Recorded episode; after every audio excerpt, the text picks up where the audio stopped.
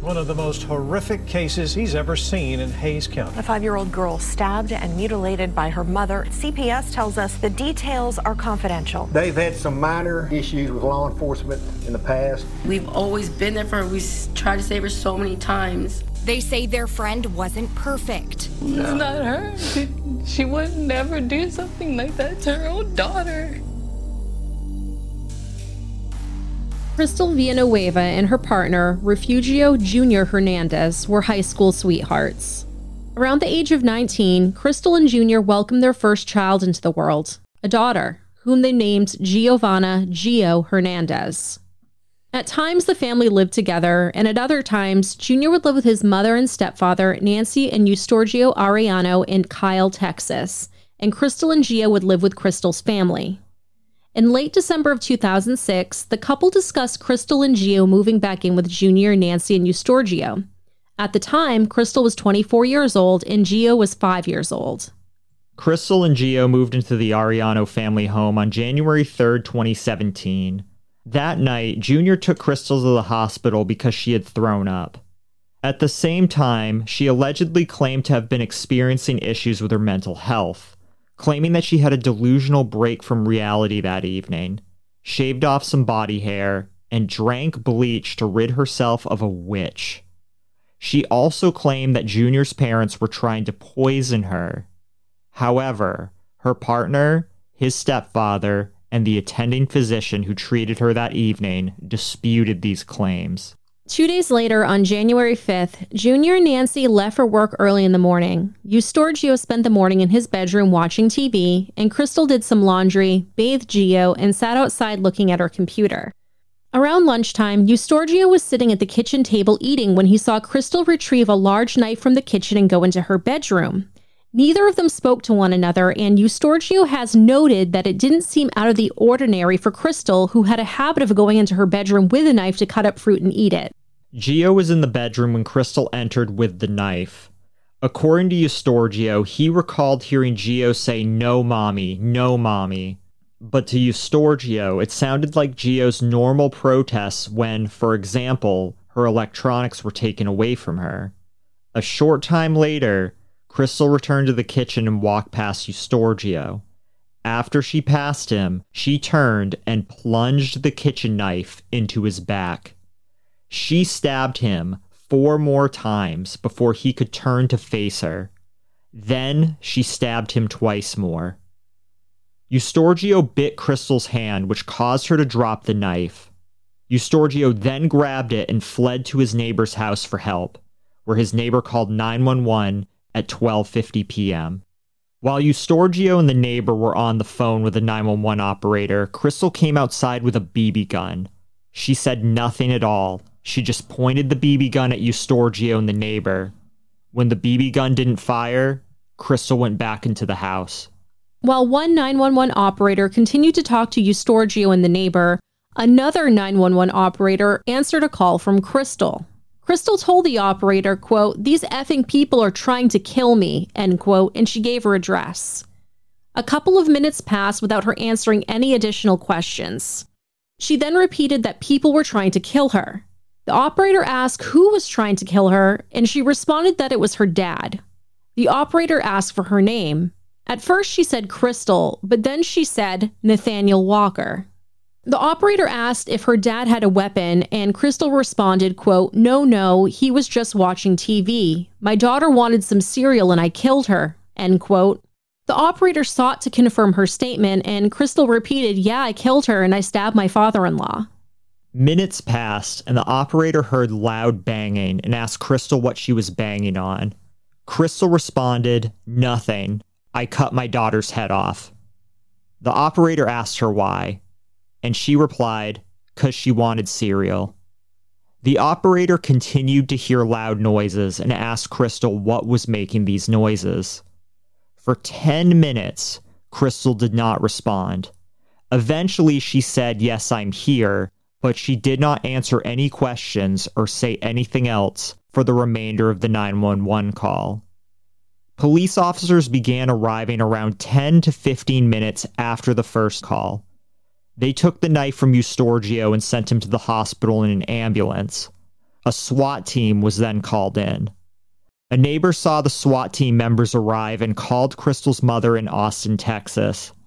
Krystle's mother, younger sister, and nephew drove from Austin to Kyle. Over the next hour, the SWAT team called for Krystle to come outside. Krystle's mother spoke to the officers and offered to go inside, but she was refused. Eventually, there was a loud bang at one door, and the officers entered another door to remove Krystle. She was found freshly showered with no clothes on. She was removed from the home in handcuffs with a sheet around her. She resisted the officers and had to be carried to a police car. Once placed in the police car, she began banging her head and feet on the windows, so she was removed and placed on the ground. Officers have described her as spitting at everyone, and she was kind of smiling and laughing because it seemed to amuse her that she was giving us such a struggle. The officers placed a spit sock, a padded helmet, and a body restraint on her. Krystle was transported to the hospital by the responding officers. While in the cruiser, Krystle grunted, kicked, and continued to make a scene. At one point, she claimed that her restraints were too tight, and then out of the blue, she asked the officer to give her drugs. Once in the hospital examination room, Krystle screamed repeatedly. When the medical personnel asked her what her name was, she responded, I don't have one. When they asked if she knew why she was there, she made a humming sound. When they asked if she had any injuries, she noted the bite on her hands and then began struggling in her restraints and screaming loudly. Then, just like in the police cruiser, Krystle's tone abruptly changed, and she asked the officer and hospital staff once again to give her drugs. Once at the jail, Krystle began to have an emotional breakdown and told officers, quote, "My baby, I didn't know it was her. Just kill me. I didn't know, I swear. I thought it was a doll. I thought it was an effing clone. I'm so sorry, baby. I swear to God. Was it really? I thought it was a. No, no, no, no. Just kill me. I didn't realize. I swear to God. I thought it was a doll. I thought it was an effing clone. My baby, just kill me, please. End quote. When read her Miranda rights, Krystle stated, I'm trying to focus. There are so many voices in my head. The officer had to read Krystle her rights five times over the course of 30 minutes before Krystle would finally sign the paperwork. But she didn't sign her name. She wrote no name. According to Krystle, she thought the paper with the written Miranda warning was a contract to enter into work on the streets, which is why she hesitated to sign it. The officer asked Krystle where Gio's body parts were. Surprised, Krystle asked him what body parts. The officer further clarified that he was referring to Gio's head, to which Krystle replied, It was there. Eventually, Krystle started screaming Gio repeatedly and then cried, I need my baby, please. When asked to explain what happened in the house, Krystle began to retch as if she was about to throw up, and the officer passed her a trash can. Instead, Krystle began digging through it the officer asked her again what happened in the bedroom, and Krystle responded, I thought she was a clone. Eventually, Krystle began asking for Gio and began pacing feverishly around the room. Out of nowhere, she pulled her pants down, hunched over, and defecated into her hands. Officers entered the room and brought Krystle to the floor to restrain her once more. When interviewed again, Krystle began to rant and raved that she thought that Gio was a clone. Krystle was diagnosed with psychosis five days later and prescribed medications. However, records indicate that she has refused all medications while she was in jail. Krystle did not testify in her own defense. Body cam interrogation videos were the only direct evidence the jury received of Krystle discussing the events. Krystle's insanity defense relied on her statements in these videos the testimony of her sister and mother about her history of paranoia and delusions, and the expert testimony of a retained psychiatric expert. The testimony of the medical examiner and other evidence revealed that Gio had been stabbed and her body had been severely mutilated. Many of her injuries were post mortem and were as follows Various appendages were cut off. Her skin was sliced open from the top of her back down the length of her back. Her head was removed and various internal organs were removed and piled onto her body. Toxicology tests performed a couple hours after Krystle's arrest revealed a 0.08 blood alcohol level, and her blood was presumptively positive for marijuana, which means they did not confirm that it was in her system, but the test results were consistent with the presence of cannabinoids. During Junior's testimony, he noted that he had taken Krystle to the hospital two days before Gio's death because she had thrown up. Junior agreed he had seen cleaning supplies like bleach on the floor in the bathroom, but he denied thinking that she had swallowed bleach and denied ever telling anyone that she had. He also denied talking to Krystle's mom about the hospital visit or telling her that Krystle thought his parents were trying to poison her. In response to the question about Krystle thinking that someone was trying to poison her, he testified, quote, Man, ain't nobody trying to poison her. She didn't tell me nothing like that. End quote. Junior testified about his interactions with Krystle on the morning of Gio's death. His father, Eustorgio, also testified about his interactions with Krystle that morning up to the point where she stabbed him. Junior said Krystle appeared normal to him. Eustorgio testified that she behaved normally until she attacked him with the knife. Witnesses called by the defense were Krystle's sister Samantha, her mother Minia, and expert psychiatrist Dr. West, who specializes in filicide. She explained to the jury that there are certain driving forces that lead parents to kill their kids. One specific psychotic delusion was highlighted that Dr. West testified that Krystle had, and that was Capgras syndrome. And I hope I'm pronouncing that correctly.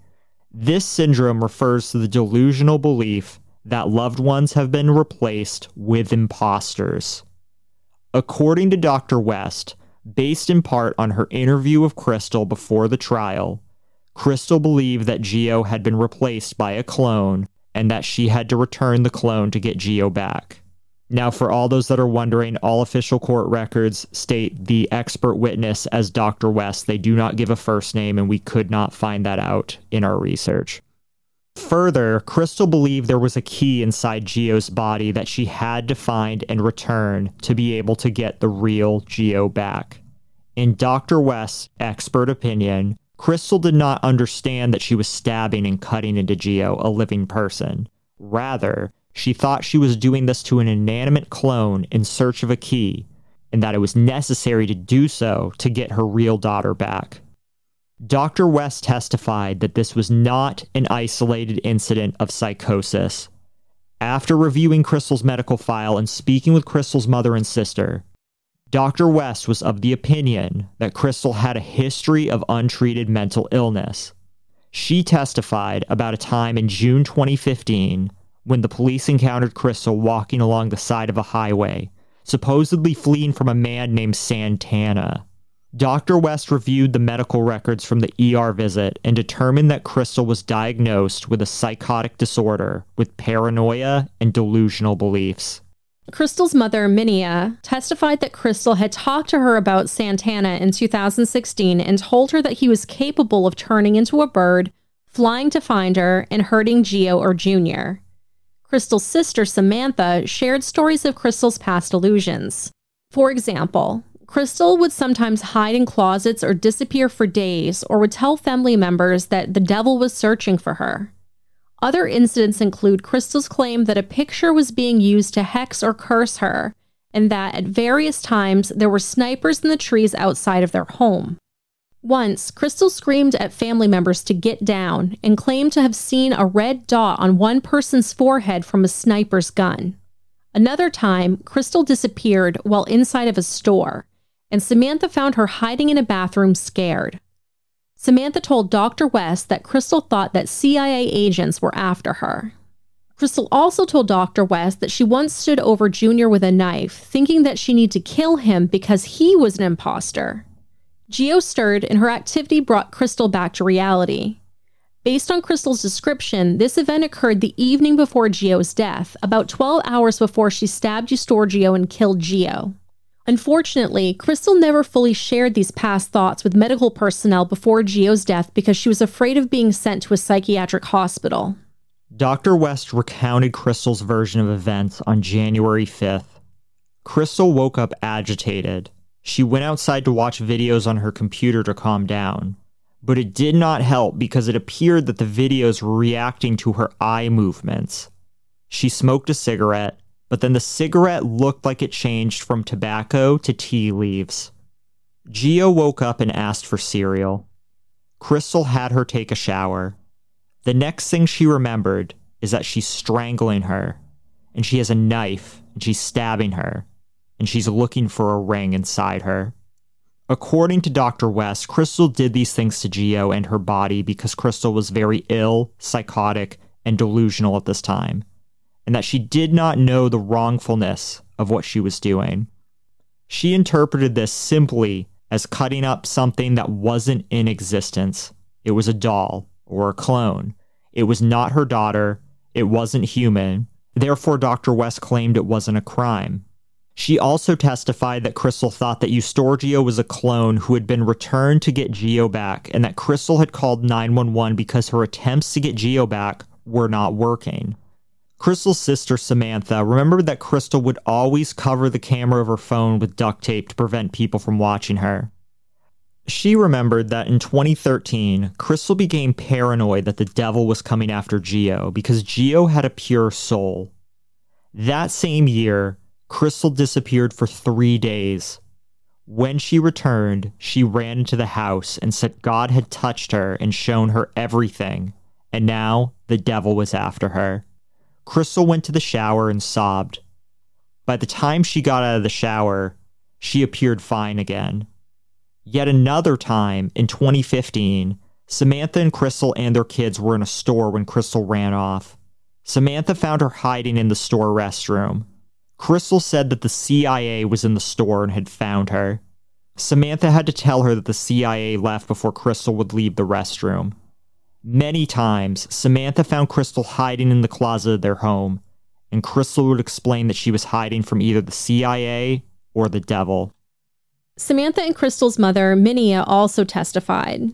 She said that she, Krystle, Samantha, and their kids were all living together with another relative days before Gio's death. Minia had planned to leave for Nicaragua on January 7th. In advance of that, Krystle and Gio were moving in with Junior and Junior's parents. On January 5th, she received a call from another relative who lived near Junior's parents saying that she needed to come there. She saw police removing Krystle from the house.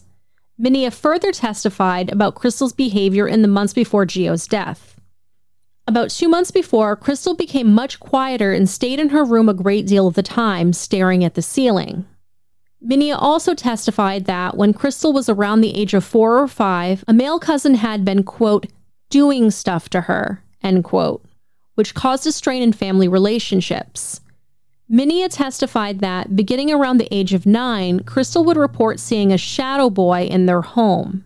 After they moved, she reported seeing him in the new house too. The boy was referred to as a shadow or ghost. Later, around the age of 21, Krystle would talk about people watching her through their air vents. The state's closing argument emphasized that their theory of the case, which was that Krystle's past episodes, as described by Samantha and Minia, were drug related. She had a documented history of drug abuse, and the state suggested that Krystle could have been ingesting intoxicating substances during the morning of January 5th when Eustorgio was in his bedroom. The state emphasized that Krystle never spoke of clones or people being dolls on the 911 call or at the hospital. It was only after her blood was drawn and she was tested for marijuana that Krystle started talking about these clones and dolls. The state further emphasized that Samantha and Minia always thought that Krystle's behavior was drug related, that they had a chance to tell police immediately after Gio's death about delusions, paranoia, or snipers in trees, and so on, but they didn't mention it. The state reminded the jury that it was not until later that Minia and Samantha took the position that suddenly she's crazy. The state argued that these were not credible witnesses and that they were only there to help Krystle. Which the state argued that it showed that Krystle was trying to dispose of evidence of her crime. The state posed this question for the jury quote, And if you know enough to know that you need to dispose of evidence, you certainly know enough to know you've done something illegal. End quote. Finally, the state argued that Dr. West was a hired gun, who came into court with a goal of helping Krystle establish insanity, and, in doing so, ignored any evidence that indicated guilt. Let us know if you feel the same in the comments down below. The jury found Krystle guilty on all charges, and the trial court sentenced her to life in prison without the possibility of parole for the capital homicide offense and 20 years confinement for the aggravated assault offense. Krystle is currently being held at the TDCJ Christina Melton Crane Unit in Gatesville, Texas. I've heard many people mention that when you get capital homicide in Texas, quite often you get the death penalty with it. Why Krystle did not receive this is uncertain. Recently, Krystle has taken to the internet to find pen pals via writeaprisoner.com. Her profile states the following quote, Hi, I'm a good, fun loving girl that enjoys engaging in conversation. I'm fun, free spirited, and open minded. I love to have a good time. Mental health is something I believe in and did not take seriously. Unfortunately, this is a lesson learned through hard times. I'm hoping I can meet new people who are open minded and not judgmental that are willing to spark a friendship with me. I'm generally a good person and I'm only human like everyone else. I love music, I love dancing, and I really love poetry. I'm here on this site hoping to find friends and legal help. If you write, please include your address so I can write back. End quote. I hope her Write a Prisoner profile includes her smiling picture that she had during her mugshot soon after she was arrested. If you appreciate this video and what we're trying to do, if you could hit like and subscribe, this goes a very long way to helping us build our platform and gain more exposure in the YouTube algorithm. We also have a very wonderful group of people going that extra step to support us on Patreon. I will put their names up right now. I want to say welcome to four new patrons Alana, Shantika, Eric, and Brett. Shout out to our Levi tier patrons Levi, Holly, Chaka, Amelia, Lauren, Cody. There's their lovely pictures right now. Special shout out to our Girl You Nasty tier. Dom, thank you so much for being as nasty as you are. Girl, you nasty. And very special shout out to our highest tier Patreon supporters, Kiki, Melissa, and Father Anarchy. There's their lovely pictures right now. Thank you all so much for going that extra step and supporting this channel. Thank you so much to everyone that has supported Prada in her GoFundMe. We have closed the GoFundMe down. Very, very special shout out to Samantha for making a very generous donation. Yergy and I almost did not put up this GoFundMe until many of you urged us to do so. We are completely humbled by all the support all of you have given us. And thank you from the bottom of our hearts for helping to make Prada's Care possible. And she thanks you too. Also, thank you for bearing with us this episode. We started up the recording, and my mic apparently is broken and sounds like I'm speaking into a tin can, so we've had to play musical chairs. Thank you for bearing with us. It should be fixed by next week. There's Holls and Dolls, Hollie's Mask Store. If you want access to the best quality masks we've ever worn, Hollie's Etsy link is down below. But until next week, We love you. we love you. Bye.